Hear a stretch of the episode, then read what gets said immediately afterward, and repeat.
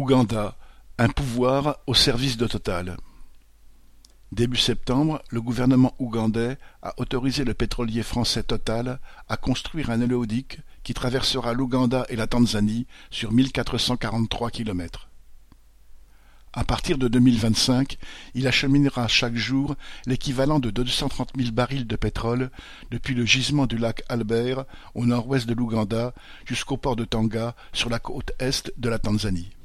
Depuis la découverte du gisement en 2006, ce projet alarme les défenseurs de la population et de l'environnement.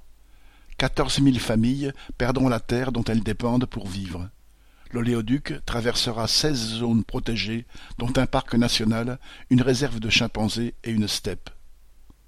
Dans ce bras de fer qui, depuis 2006, l'oppose à de nombreuses ONG, le groupe pétrolier peut compter sur l'appui du gouvernement ougandais.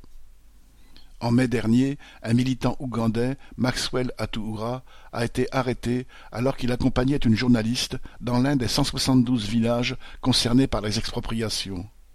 En août, le président ougandais a suspendu 54 ONG, dont celles qui s'opposaient à l'oléoduc. Mépris des populations et répression. Les méthodes de Total sont partout les mêmes, du Gabon à la Birmanie et en Ouganda aujourd'hui. Julie Lemay